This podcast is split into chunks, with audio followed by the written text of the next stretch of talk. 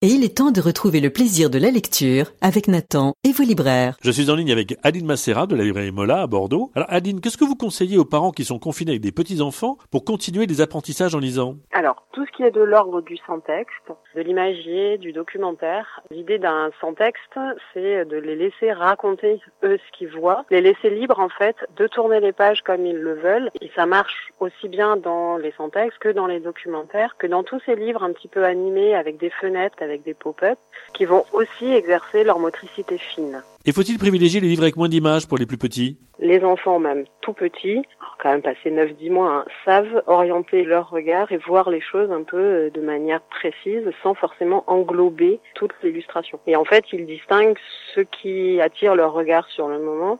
Et plus un livre est touffu, plus ils auront envie d'y revenir. Merci Adeline, à très bientôt. Au revoir. Et rendez-vous mercredi prochain pour parler lecture avec Nathan et un nouveau libraire.